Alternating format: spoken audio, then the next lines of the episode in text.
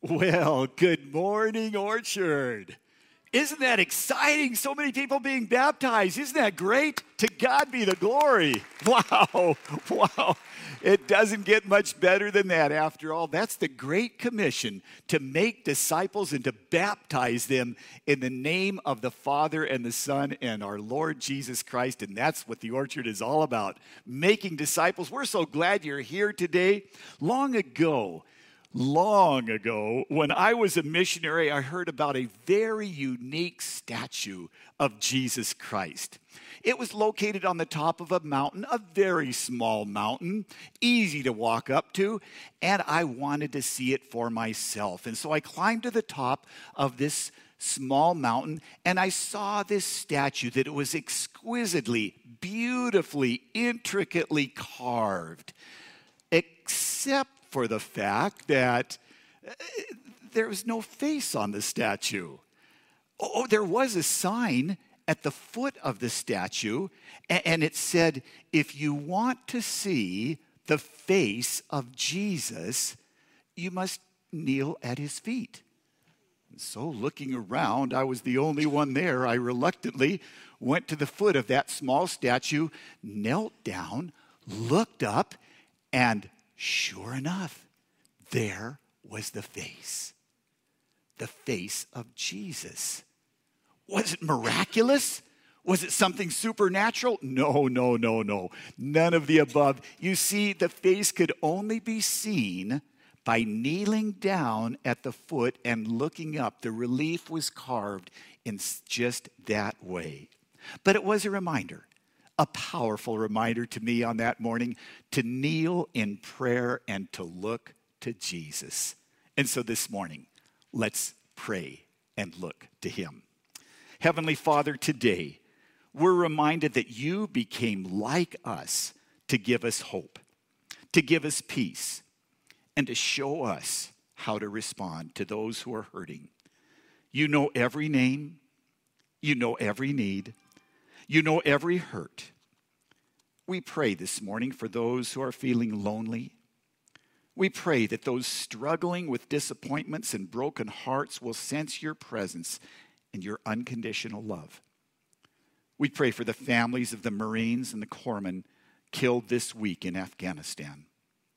We pray for the people of Afghanistan, especially for our brothers and sisters in Christ who have been left behind. We pray we will hear from you and that we'll be obedient to your word. Finally, we thank you, Lord, for your grace, for your mercy. We thank you for your amazing love and your daily provision. In Jesus' name, amen. Amen. Well, in 1 Corinthians chapter 13, verse 13, the apostle Paul summed up the three greatest virtues in just three words. That's a little more than, or a little less than my sermon this morning. Three words faith, hope, and love. And today we're going to take a closer look at these three virtues through the eyes of a father.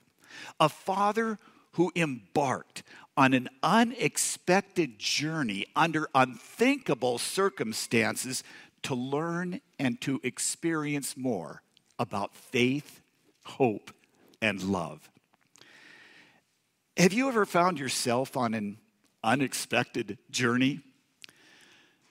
Well, these past several days, most of us have watched in shock, in disbelief, the horrors that we've seen of desperate people risking their lives to reach the airport in Kabul, Afghanistan, hoping, hoping that they might get out before the door closes tomorrow. Did you by any chance see that photo of 640 people with nothing more than the clothes on their backs that were jammed inside that U.S. cargo plane as they embarked on an unexpected journey? With no idea of, of where they were going, when their next meal would be, what awaited them. But, but they, they, they were the fortunate ones. They were not the ones that were left behind.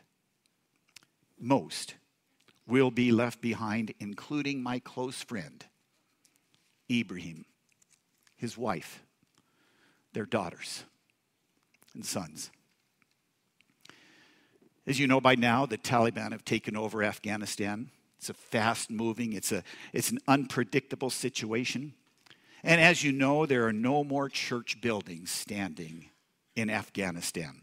Oh, yes, there, there are underground house churches, but the Taliban, even this past week, have begun to kill the pastors and the Christian leaders of these church houses outside of Kabul. Believers in Afghanistan are now in grave danger.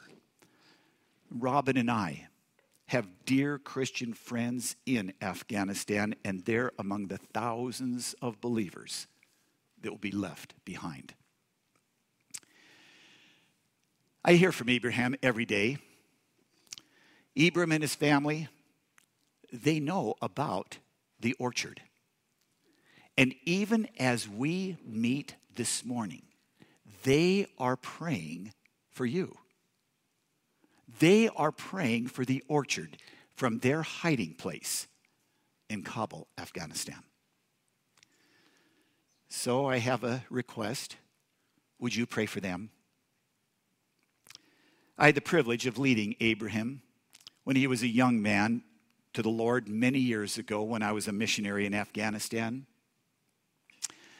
And soon, Ibrahim will be leading his family on an unexpected journey under unthinkable circumstances and facing the greatest test of his life. This morning, we're going to look at another father who also took an unexpected journey under unthinkable circumstances, and he faced the greatest test of his life. So, grab your Bibles if you have them. Otherwise, you can look up on the screen, and we're going to dig into Genesis chapter 22. Genesis chapter 22, the first book of the Bible. In Genesis chapter 22, beginning in verse 1, we read, Sometime later, God tested Abraham's faith. Abraham, God called? Yes, he replied, Here I am. Take your son, your only son, yes, Isaac, whom you love so much, and go to the land of Moriah. Go and sacrifice him as a burnt offering on one of the mountains, which I will show you. Verse 3. The next morning, Abraham got up early, saddled his donkey, and took two of his servants with him, along with his son Isaac. Then he chopped wood for a fire, for a burnt offering, and set out for the place God had told him about. On the third day of their journey, Abraham looked up and he saw the place in the distance. Stay here with the donkey, Abraham told his servants. The boy and I will travel a little further.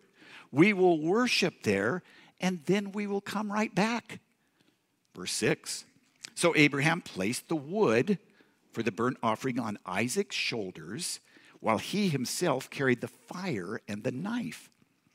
As the two of them walked on together, Isaac turned to Abraham and said, Father, yes, my son, Abraham replied. We have the fire and the wood, the boy said, but where is the sheep for the burnt offering? God will provide a sheep for the burnt offering, my son, Abraham answered. And they both walked on together.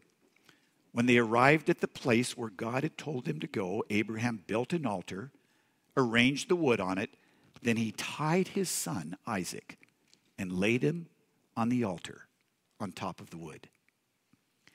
In verse 1, we read after these things, God tested Abraham. Eh, We've got to stop there and think after what things? Well, I'm glad you asked.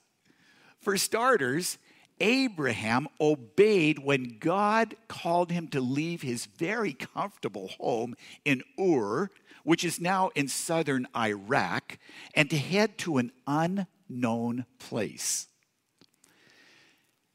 Have you ever sensed God was directing you to leave the familiar and go to the unfamiliar? I clearly remember in my own life trying to explain to family and, and friends why I sensed that God was leading me to move from Hawaii and to go and live in a very remote jungle village in Vanuatu with a tribe of cannibals where there's no electricity, no plumbing, no roads, no cars. Uh, people, they thought, David, you've just been drinking your bathwater.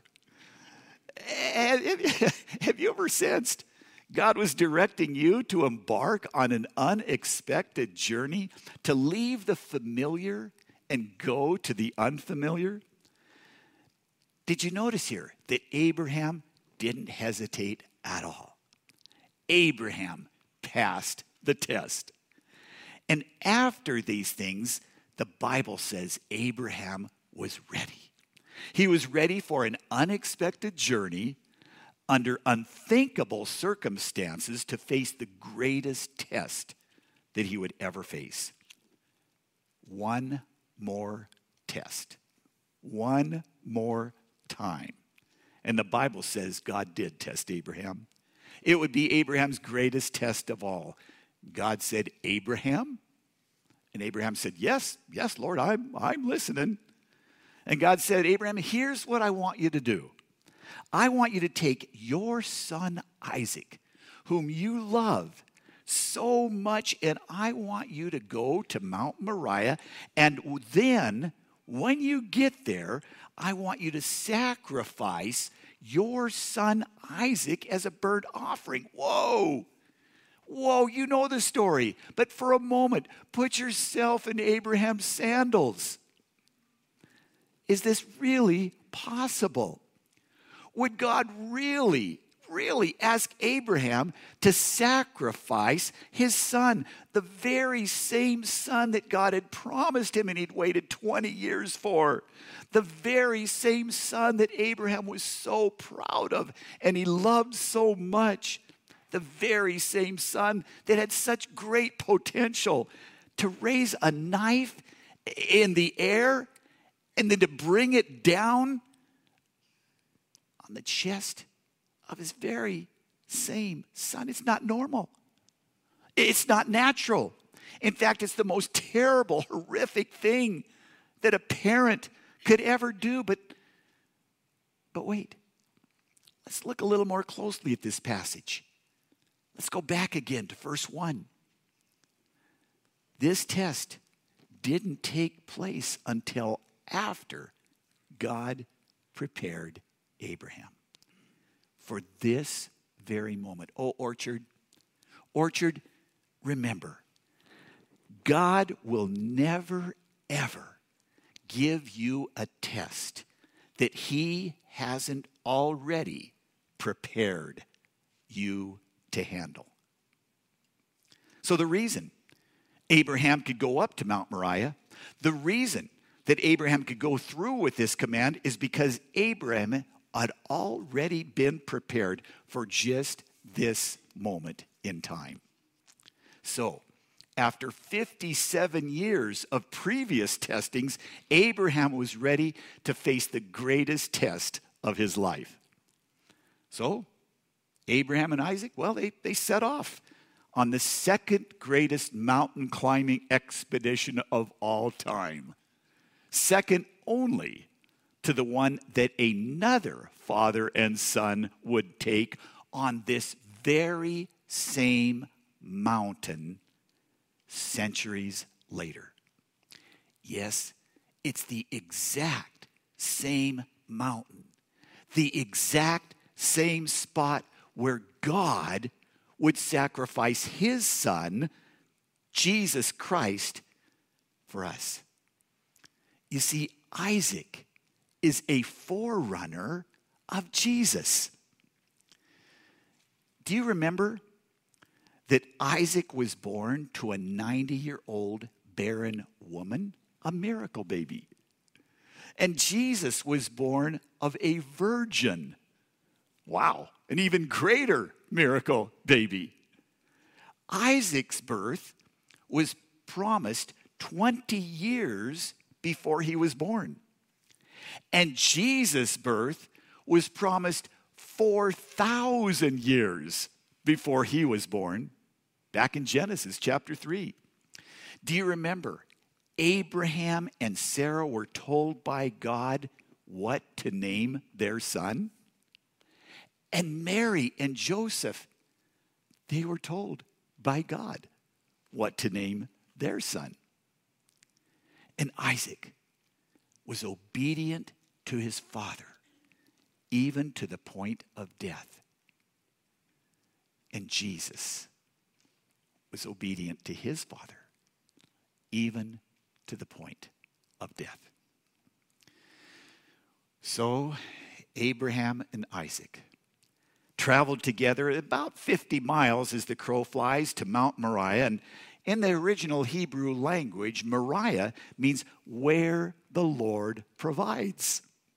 You see, God had prepared Abraham for this very moment. So Abraham was willing to sacrifice what he deeply loved. Sacrifice.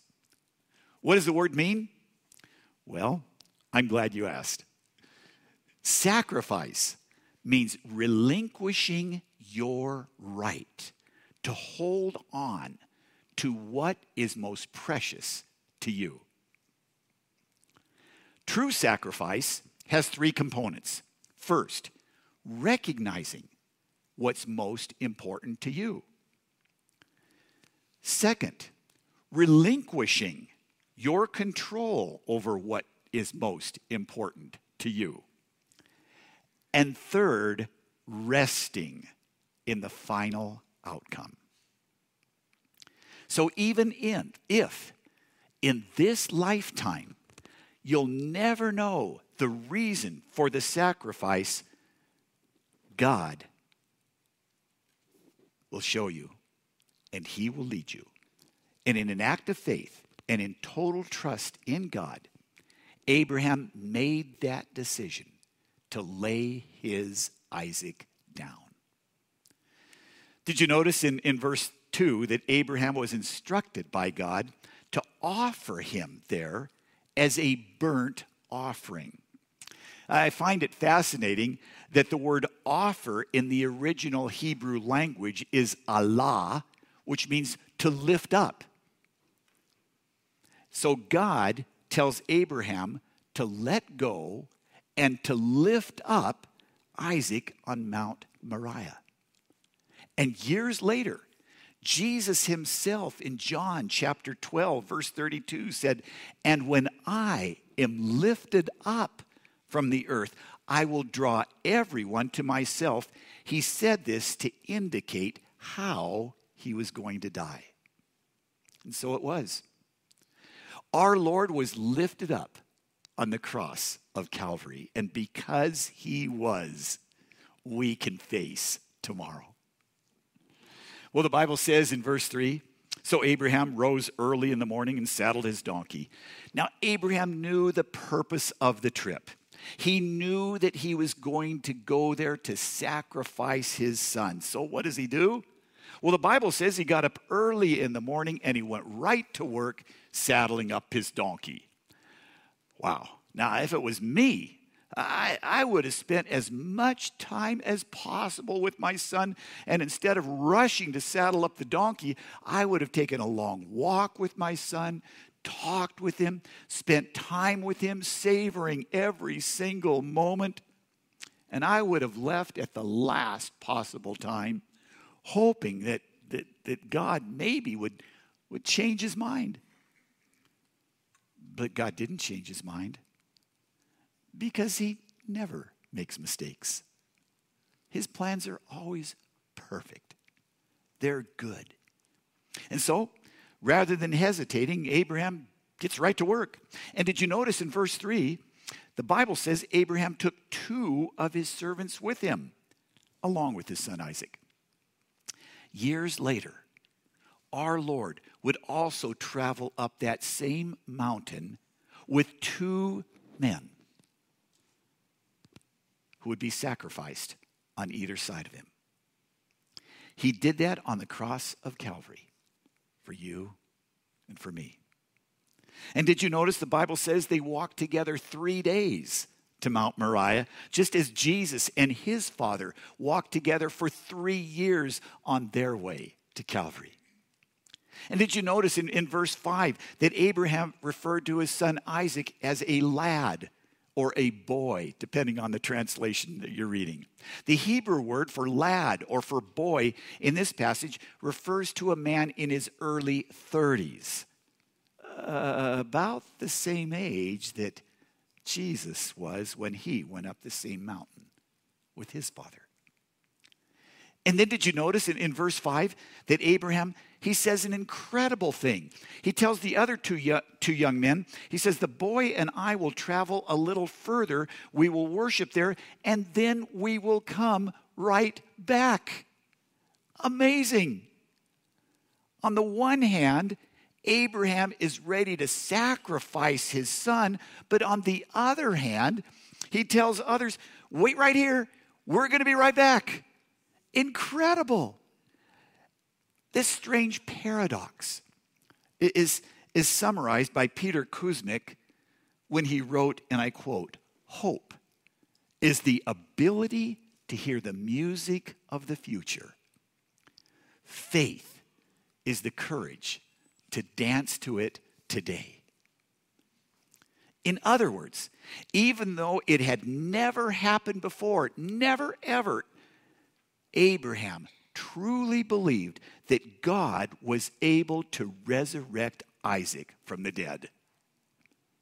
And the Bible says in verse 6 that Isaac carried the wood on which he would be laid, just as Jesus carried that wooden cross on which he would be nailed. And, and, did you notice that Isaac carried the wood and his father carried the fire? Fire how, how, how did Abraham carry fire 50 miles and for three days? Well, in those days, live coals were placed inside clay pots. And so they carried the live coals in those special clay pots. Okay, David, but, but why? Why did Isaac carry the wood, but his father carried the fire? Oh, it's beautiful. In the Bible, wood represents humanness, fire represents righteousness. Fire refines and, and, and purifies. And that's exactly what our Heavenly Father wants to do in our lives refine us, purify us through the blood of His perfect sacrifice, Jesus Christ. And did you notice that Abraham took that knife? It reminds us, doesn't it, of that spear? That spear that would pierce the side of Jesus as he was sacrificed for our sins.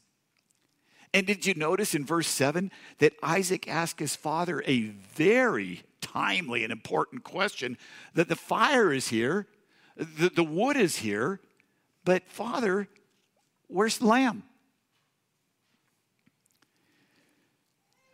Have you ever experienced a, a personal crisis and asked your Father, your Heavenly Father, where's the provision?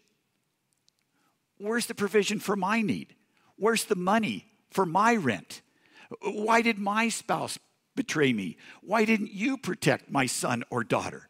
Why was my friend given that medical prognosis? Well, look carefully at verse 8. Abraham answered this question by saying, God will provide for himself the lamb. Now, stay with me here. The actual Hebrew language reads, God will provide himself the lamb. God will provide himself the lamb, not God will provide for himself the lamb. In other words, he will be the lamb. And we'll see this in the next few verses. Let's pick up in verse 10. Verse 10, Genesis 22. Abraham picked up the knife to kill his son as a sacrifice, and at that moment, the angel of the Lord called to him from heaven, Abraham, Abraham. Yes, Abraham replied, Here I am.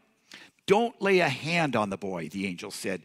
Do not hurt him in any way, for now I know that you truly fear God. You have not withheld from me even your son, your only son. Then Abraham looked up and saw a ram caught by its horns in a thicket. So he took the ram and sacrificed it as a burnt offering in place of his son. Verse 14 Abraham named that place Yahweh Yireh, which means the Lord will provide. And to this day, people still use that name as a proverb on the mountain of the Lord, it will be provided.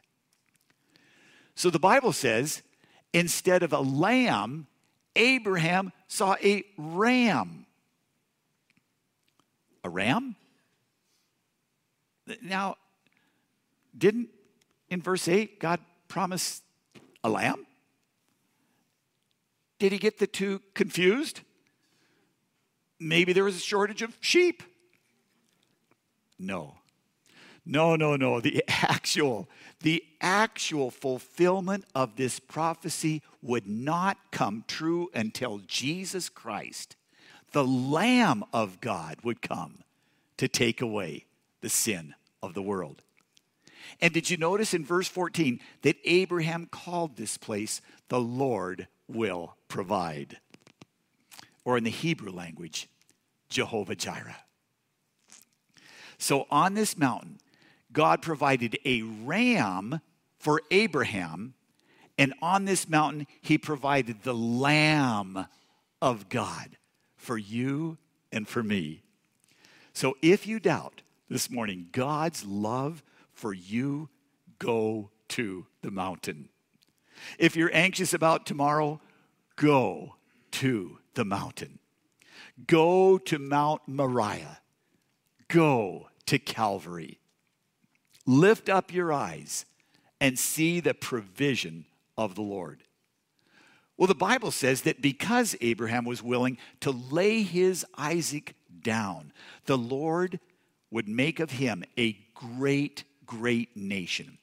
So let's wrap it up this morning. Verses 15 through 19. The Bible says in verse 15, Then the angel of the Lord called again to Abraham from heaven. Verse 16, this is what the Lord says Because you have obeyed me and have not withheld even your son, your only son, I swear by my own name that I will certainly bless you. I will multiply your descendants beyond number, like the stars in the sky and the sand on the seashore.